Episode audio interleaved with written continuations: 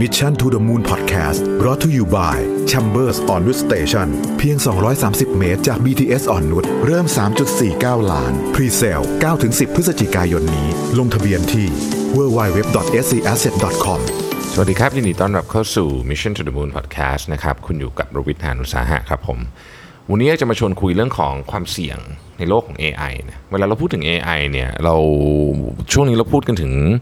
เรื่อง AI เยอะ แต่ว่าส่วนใหญ่มันจะเป็นประเด็นที่เกี่ยวข้องกับ use case ก็คือการนำเอามันมาใช้นะครับ แต่ว่าเรื่องของความเสี่ยงเนี่ยเราก็ยังไม่ได้คุยกันเยอะเท่าไหร่นะฮะวันนี้ผมเอาบทความมาจาก 2 ที่เลยนะครับมาคุยชวนคุยกันนะครับ อันแรกเนี่ยมาจาก MIT Technology Review นะฮะชื่อว่า Military Artificial Intelligence can be easily and dangerously fooled นะฮะ F O L L E D นะฮะก็คือถูกหลอกนั่นเองนะครับ อีกอันนึงมาจาก McKinsey Quarterly นะครับ ชื่อบทความว่า confronting the risks of artificial intelligence นะฮะมันมีเริ่มเริ่มเริ่มต้นเรื่องแบบนี้ก่อนนะครับเมื่อเมื่อเดือนมีนาที่ผ่านมาเนี่ยก็มีนักวิจัยชาวจีนกลุ่มหนึ่ง ซึ่งมาจากเขาเรียกเป็น security lab ของ Tencent นะครับมาโชว์ให้ดูเลยว่าการแฮ็กรถยนต์ที่มีระบบขับเองมี AI อยู่ในรถเนี่ย เป็นมันทำมันทำได้ แล้วก็ทำได้เยอะขนาดไหนนะครับรถยนต์ที่เขาเลือกมาแฮกเนี่ยก็คือ Tesla เนี่ยถ้าเราตัดประเด็นเรื่องของการเมืองหรือว่าประเด็นเรื่องของความขัดแย้งทิ้งไปเนี่ยนะครับ เราก็จะค้นพบว่ามันมีความน่ากลัวจริงๆนะฮะวิธีการที่เขาทำเนี่ยก็คือว่าเขาไป feed ข้อมูลที่มันผิดๆให้กับเซนเซอร์ของรถยนต์นะครับ คราวนี้พอ AI ที่ขับรถยนต์อยู่ก็เลยงงนะฮะแล้วก็เลยทำอะไรที่ไม่ควรจะทำเริ่มต้นตั้งแต่อาจจะอยู่ดีๆ เปิดที่ปัดน้ำฝนเองอันนี้เป็นแบบระดับเบา ไปจนถึงกระทั่งไปทำให้ระบบที่เป็น lane marking ก็คือการดูว่าเลนอยู่ตรงไหน ถ้าใครเคยขับรถยนต์เรานึกภาพตามว่าแบบเวลารถมันออกจากเลนแล้วมันเตือนนะครับเวลาเราเราเหมือนหลับเหมือนแบบ ถ้าเราขับ ถ้าเรามนุษย์เราขับเนี่ยมันก็จะมีระบบที่เรียกว่าเป็นเวลาเราเปลี่ยนเลนแล้วมันถ้าเกิดมันคิดว่าเราเหมือนกับ หลุดออกจากเลนโดยที่แบบไม่ได้ตั้งใจอย่างนี้ก็จะเตือนเรานะฮะระบบ lane marking ก็เป็นอะไรอย่างนั้นแต่ว่าสำคัญกว่านั้นมาก เพราะว่าระบบ lane marking เนี่ยมันเหมือนกับการมองถนนทั้งหมด ซึ่งถ้าเกิดเราสามารถที่จะเปลี่ยนข้อมูลที่ถูก feed เข้าไปในนั้นได้เนี่ยมันหมายความว่ารถยนต์รถยนต์ขับเองเหล่านี้เนี่ยอาจจะกระโดดข้ามไปอีกฝั่งหนึ่งแล้วไปชนกับรถอีกข้างเลยก็ได้จากการแฮกหรือใส่ข้อมูลผิดๆเข้าไปให้กับ AI นะครับก็ต้องเข้าใจก่อนว่า มันมีคำหนึ่งที่เราได้ยินบ่อยก็คือ deep learning algorithms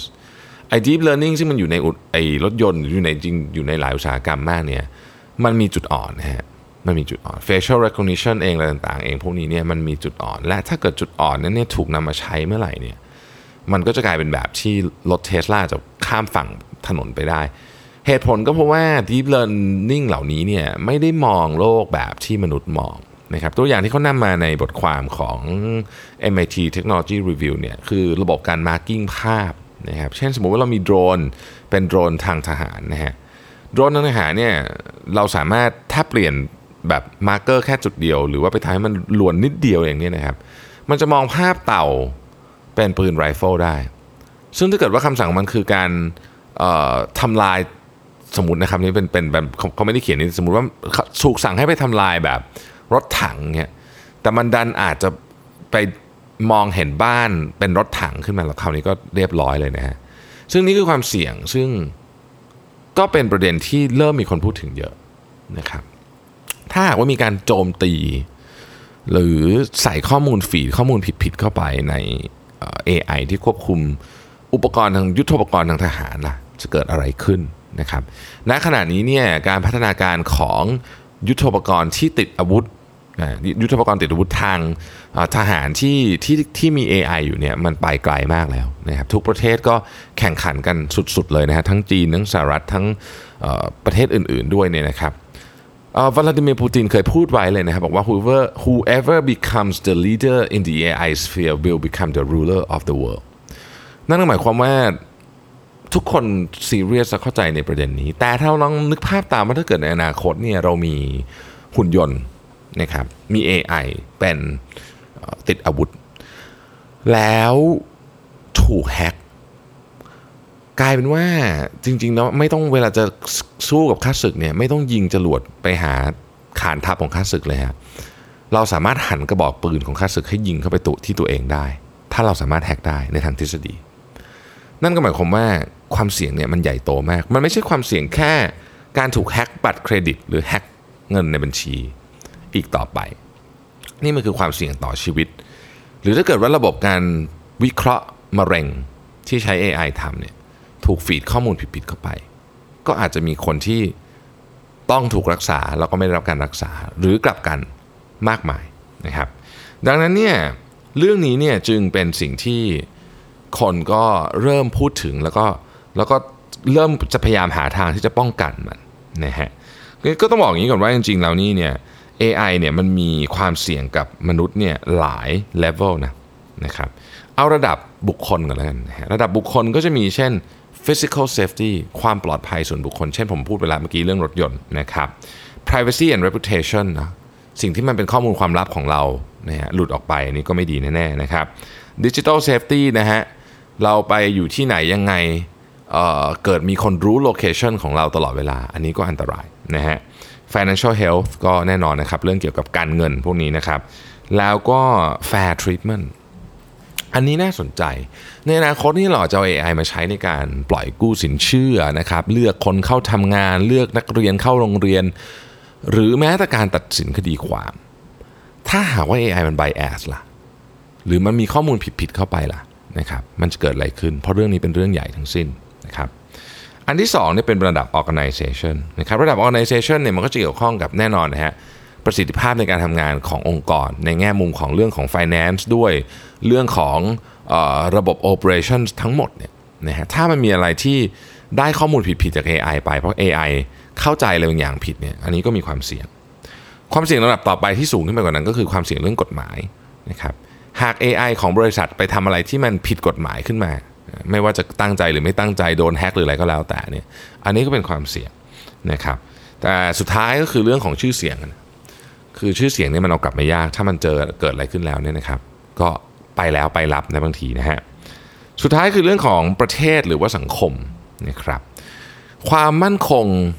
ของชาติ national security หากเราโดนแฮก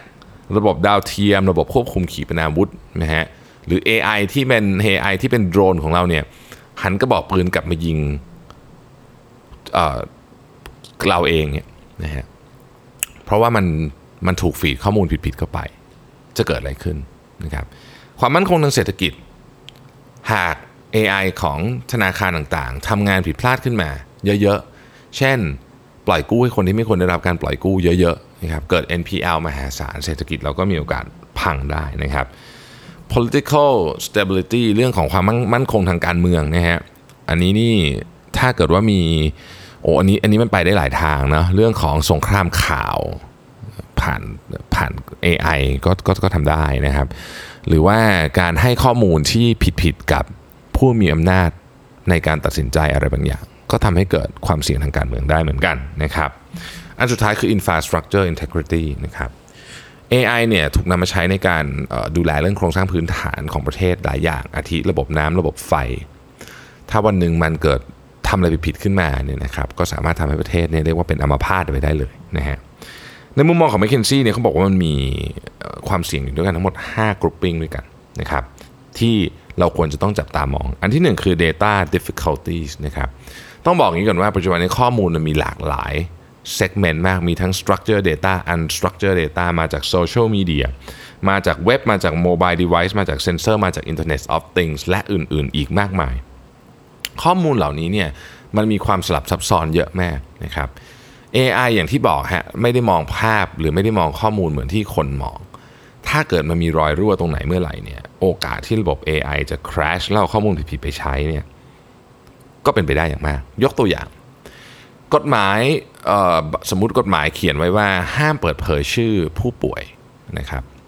ซึ่งก็เป็นเบสิก AI ก็รู้แหละห้ามเปิดเผยชื่อผู้ป่วยเพราะงั้นเวลาจะส่งข้อมูลก็จะปิด แต่ว่าชื่อผู้ป่วยเนี่ยมันดันไปปรากฏในส่วนที่เป็นคอมเมนต์ของคุณหมอ ซึ่งอันนี้ AI ไม่ได้เข้าไปอ่าน เพราะว่าโดยคอนเท็กซ์ของมันมันอาจจะไม่รู้ว่าต้องอ่าน มนุษย์อาจจะเข้าใจประเด็นนี้ว่าชื่อโผล่ตรงไหนก็เหมือนกันแแต่ว่า AI อาจจะไม่เข้าใจว่าชื่อที่อยู่ใน ตรงช่องที่กรอกเนี่ยกับชื่อที่อยู่ตรงคอมเมนต์เนี่ยมันอาจจะไม่ได้เหมือนกันเป๊ะๆเสียทีเดียวเขาจะเขียนชื่อไม่เต็มหรือเขาจะสะกดผิดหรืออะไรอย่างนี้ต่างก็แล้วแต่ มันก็คือชื่อเหมือนกัน อันนี้อันนี้เป็นเป็นเป็นตัวอย่างนะครับ ดังนั้นเราจึงเห็นกฎหมายมากมายความพยายามของ regulator ที่จะออกมาป้องกันเรื่องนี้ เช่น ที่เราคุ้นเคยที่สุดก็คือ GDPR นะครับซึ่งออกโดย EU นะฮะย่อมาจาก General Data Protection Regulation หลายท่านน่าจะได้อีเมลมาเมื่อถ้าจะไม่ผิดน่าจะเป็นช่วงต้นปีนะครับที่ให้ตอบตกลงเเวลาเรา subscribe อะไรไป เขาก็จะถามว่าเฮ้ยคุณตกลงคุณจะให้ข้อมูลอะไรนี้กับเราใช่ไหมอะไรเงี้ยนะครับก็มาจากเรื่องของ GDPR นั่นเอง อีกอันหนึงก็คือ California Consumer Privacy Act หรือ CCPA นะครับพวกนี้เนี่ยเราจะเริ่มเห็นเยอะขึ้น ประเทศไทยก็กำลังจะมีอะไรที่คล้ายๆกับ GDPR วันก่อนผมคุยกับคุณ Max Stock Radar ในพอดแคสต์เนี่ยนะครับ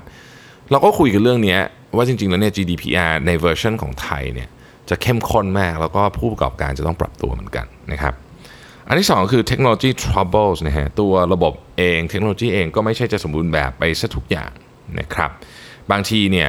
ยกตัวอย่างเช่น ระบบปล่อยกู้ของสถาบันการเงินเนี่ยนะครับถ้าเกิดพลาดอะไรบางอย่างไปที่มันอาจจะเป็นเหตุการณ์ที่ไม่เคยไม่เคยเกิดขึ้นมาก่อนหน้านี้หรืออะไรก็แล้วแต่เนี่ยนะฮะมันหมายถึงว่ามันอาจจะไปทำให้ระบบ compliance ของธนาคารซึ่งเป็นเรื่องใหญ่มากเนี่ย เละเทะไปได้เลยก็มีนะครับอันที่ 3 ก็เป็นเรื่องที่ค่อนข้างเบสิกก็คือเรื่องของ security issues นะครับเรารู้อยู่แล้วแหละว่าข้อมูลของลูกค้าเนี่ยมีความสำคัญแล้วก็ต้องเป็นความลับอาทิ ข้อมูลสุขภาพข้อมูลการเงิน แต่ถ้าเกิดว่าเราวางระบบไว้ไม่ดีพอนะครับ AI ของเราเองเนี่ยอาจจะทำข้อมูลพวกนี้หลุดออกไปสู่ third party ได้ โดยที่เราไม่ได้บอกให้ทำหรือ AI ก็จะไม่ตั้งใจทำด้วยซ้ำนะครับ อันที่ 4 คือโมเดล best behaving นะฮะ อันนี้เราพูดถึงเรื่องของการ bias เรื่องของ equality นะครับ อย่างที่เรากล่าวกันไปตอนแรกว่า ถ้าเกิดว่าอีกหน่อยเราใช้ AI เยอะเลยนะฮะ รับเด็ก รับเด็กเข้าโรงเรียนนะ ให้เงินกู้ ปล่อยสินเชื่อ เลือกคนเข้าทำงาน หรือแม้แต่อยู่ในระบบยุติธรรมเนี่ย ถ้ามันมี bias ต่อเชื้อชาติ สัญชาติ ฐานะ เพศของคนอยู่ในนั้น ซึ่งเราอาจจะไม่รู้นะฮะ เพราะมันอาจจะไม่ได้ bias แบบทุกกรณีให้เห็นชัดๆ มันอาจจะซ่อนอยู่ในนั้น นั่นก็หมายความว่าความเสี่ยงตรงนี้เนี่ยมันคือความเสี่ยงต่อต่อสิทธิขั้นพื้นฐานของมนุษย์เลยนะนะฮะข้อที่ 5 ก็คือ interaction issues นะครับมนุษย์กับ AI เนี่ยอีกหน่อยต้องทำงานด้วยกัน อย่างเช่นเราต้องนั่งอยู่ในรถที่ AI ขับ ซึ่งนั่นหมายความว่ามันต้องมีข้อตกลงเบื้องต้นว่าเราทั้งสองเนี่ยจะทำอะไรเออกัน นะครับแล้วก็อะไรที่เราสามารถ override system ได้ไหม สมมติว่าเราคิดว่าเฮ้ยอันเนี้ย AI ทำไม่ถูกต้องล้วนะครับเราจะสามารถไปหยุดการทำงานของมัน แล้วเราให้มนุษย์ทำแทนได้ไหมนะฮะแล้วเบื้องหลังของพวกนั้นเนี่ยจริงๆเนี่ยมันคือเรื่องของออการใช้ใช้คำว่าเรื่องของความเข้าใจระหว่างการมองโลกของ AI กับการมองโลกของมนุษย์ที่มันไม่เหมือนกัน เราเห็นภาพแบบหนึ่ง AI เห็นภาพอีกแบบหนึ่ง มันเป็นคนละวิธีการมองกันเลย เพราะฉะนั้นการประมวลผลของข้อมูลก็จะไม่เหมือนกัน เช่นเดียวกัน อย่างที่ผมเล่าไปเป็นตัวอย่างตอนแรกก็คือเรื่องเต่าโมเดลเต่าที่เป็นเออเอ่อเออไม่ใช่ครับบ้านเป็นบ้านที่เป็นบ้านกับรถถังเนี่ยนะฮะจริงๆมันดูไม่น่าจะพลาดได้ แต่ถ้าเกิดคุณเปลี่ยน marking แค่นิดเดียวบ้านกับรถถังก็อาจจะดูเหมือนกันสำหรับ AI ได้นะครับ เรื่องพวกนี้เนี่ยเป็นเรื่องที่เราคงต้องคุยกันอีกเยอะนะครับเพราะว่าเราจะมีการนำ AI เข้ามาใช้ในหลากหลายธุรกิจหลากหลายภาคส่วนนะครับผมมีความเชื่อว่าในช่วงทศวรรษต่อจากนี้ไปก็คือ 2020ถึง2030เนี่ยนี่จะเป็นเรื่องที่มนุษย์จะต้องถกเถียงกันเยอะที่สุดนะครับอาจจะมีการทะเลาะตบตีกันในเรื่องนี้พอสมควรนะฮะยกตัวอย่างเช่นประเด็นหนึ่งที่น่าสนใจมากตอนนี้ก็คือว่า การเริ่มสะสมอาวุธยุโทโธปกรณ์ที่มี AI เป็นเป็นคนคอนโทรล ถ้ามันไปถึงจุดหนึ่งที่มันมันไปไกลจนควบคุมไม่ได้เนี่ยเราอาจจะต้องมีการมานั่งพูดคุยกันเหมือนตอนพูดคุยเรื่อง ว่าใครจะมีอาวุธนิวเคลียร์ได้แค่ไหนอะไรอย่างนั้นหรือเปล่านะครับเพราะความเสี่ยงเหล่านี้เป็นความเสี่ยงที่มีอยู่จริง แต่มันเป็นความเสี่ยงที่น่าสนใจมากในในในหลายประเด็น ประเด็นที่หนึ่งก็คือว่าเราไม่เคยนะฮะหรือน้อยมากที่เราจะยกอำนาจการตัดสินใจเกี่ยวกับเพื่อนมนุษย์ด้วยกัน หรือแม้แต่การตัดสินใจเกี่ยวกับตัวเราเองเนี่ย ให้กับของอย่างอื่นที่ไม่ใช่มนุษย์พูดง่ายๆคือว่าเราตัดสินใจทุกอย่างเนี่ยระบบต่างๆมันถูกออกแบบมาให้มนุษย์เป็นคนมี ultimate decision นะครับเราจะมีระบบ check and balance อะไรก็ว่ากันไป แต่ในอนาคตมันอาจจะไม่ใช่อย่างนั้นอีกต่อไป ในอนาคตเนี่ยเราจะยกอำนาจนี้บางส่วนให้กับ AI ไป เรื่องที่สองคือว่านี่เป็นครั้งแรกในประวัติศาสตร์ของมนุษยชาติที่เราจะมี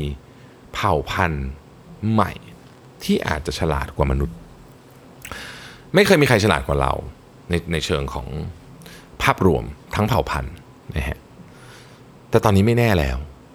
แล้วเราจะรับความท้าทายได้ยังไง คนที่กำลังจะเขียนกฎหมายอะไรบางอย่าง ตอนนี้หรือ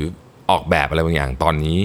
หรือสร้างอะไรบางอย่างตอนนี้เนี่ยเรากำลังเขียนอนาคตของโลกอีก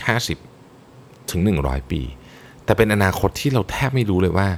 ทิศทางมันจะเป็นยังไง แล้วถ้าเกิดมันไปในเคสที่เลวร้ายที่สุดเนี่ย